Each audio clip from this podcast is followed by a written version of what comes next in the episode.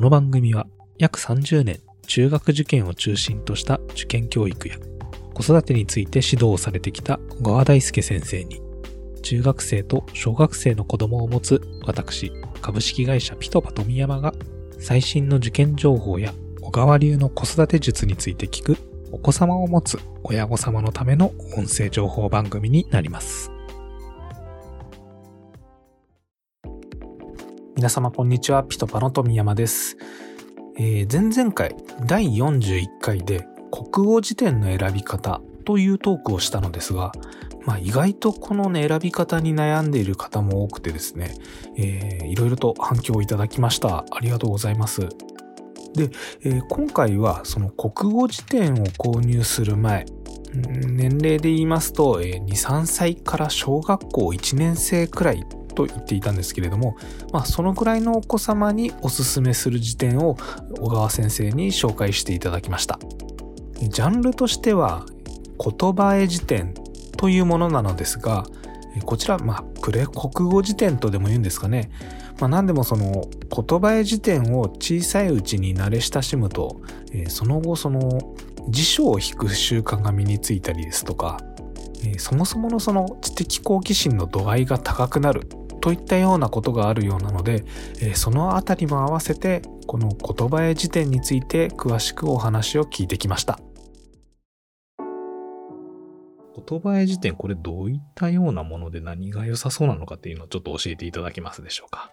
はい、あの辞典と言いつつも絵本みたいなもんですね。例えば犬であればその犬のちゃんとイラストがあって、ええ。こう走り回ってるような絵が描いてあったりとかですね、だるま。であればだるまさんの転んでるような映像が描いてあったりっていう。見て楽しめるように作られている。で、えー載ってる言葉数は当然ながら少ないわけですね。ですがあー子どもたちが、えー言葉というものに出会うときにまず言葉を聞いて例えば「だるま」という音を聞いて「ああだるまさん」って思うはずがないわけですね。そうですね。はい、これなーにって見て赤いものを見てなんか丸々したのを見てこれだるまさんって言うんだよってうーんその時はだるまっていう音が頭に入ってくるまずは映像があって体験があってそこに言葉としてくっついてくるそして知識を得た時にさあのさらにね年齢が上がっていったらですねこれってだるま大師っていうね昔すごいお坊さんがいてで日本にあちこちにそのだるま大師の考え方とかをこう大事にしていこうと伝わっていくうちにだるまさんという愛称で呼ばれるようになったんだよねみたいなこう成長した先の知識なんかもついていくわけですよね。なので子供たちはその言葉というものに出会う一番最初のところをごく素直に表現してくれてるのはこの言葉絵辞典というもので、ですからちょうどね、えー対象年齢としては2歳からあー年長さんか小学校1年ぐらいまでのおーまあ使用期間で言うと比較的短めかもしれない。はい。いわゆるね、国語辞典だったら中学生になっても使えたりする。でもこの言葉絵辞典のこの2、3年の賞味期限のこの期間ってすごく大事で、で、そういった時に家の中にですね、こう絵本を開くかのように言葉に出会える絵辞典というのを置いていかれると、お非常にやっぱ子供たちに言葉との出会いのチャンスが膨らむんで、おすすめしたいなと。でね、この言葉絵辞典も、うーん、やっぱ何種類か出てるので、ですね。はい。ですから図書館で、まあ、もし並んでいたらお子さんと一緒に見て、でもいいし、本屋さん、ちょっと大きめの本屋さんに行って、何種類か置いてそうなところで見比べる。その時にお子さんが好む絵柄ですね。やっぱ絵のテイスト、タッチで好き嫌い分かれますから、その好むようなタッチの絵辞典を選んであげるといいんじゃないかなと思います。なるほどですね。これまあ2歳から、えー、と小学校入る前ぐらいという話なんですけれども、やはり親が一緒に読んであげるような読み方がいいんですかね。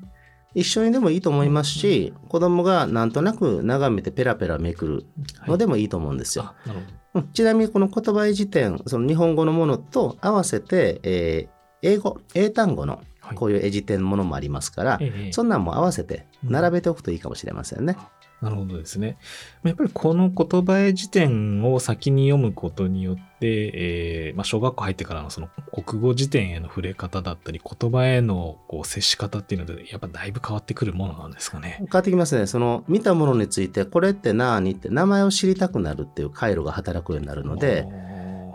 ただ単に見て流れていくだけのことを見たら名前を知りたい言葉を知りたいと思える子のその入り口が違ってくるんじゃないかと思いますね。なるほど、うん。じゃあまあ知的好奇心って言いますか。そこがだいぶじ幼少期の時に育まれるものの一つではないかっていう感じでですかね。はい。あわかりました。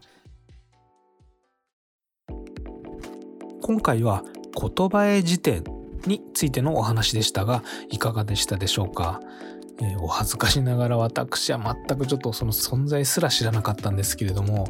まあ確かにこの歴史漫画とかもそうなんですが絵の部分絵的な部分から知識に入るっていうのは、まあ子供にとっての教材としてはいいのかなというふうに思いました。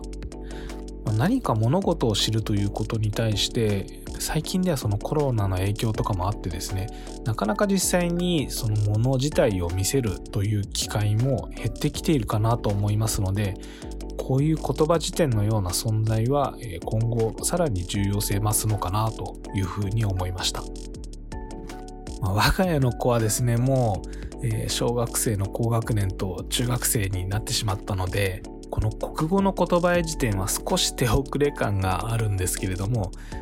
まあ英語の言葉辞典というのもあるようですので、えーこちらは早速子供を連れて本屋にでも行ってみようかなと思いました。さて、えー子育て受験ラジオではリスナー様からのご意見ご要望また小川先生への子育てや受験についてのご質問などをお待ちしております。番組詳細欄にあるリンクよりお気軽にご投稿ください。今回も最後まで聴いていただきありがとうございました。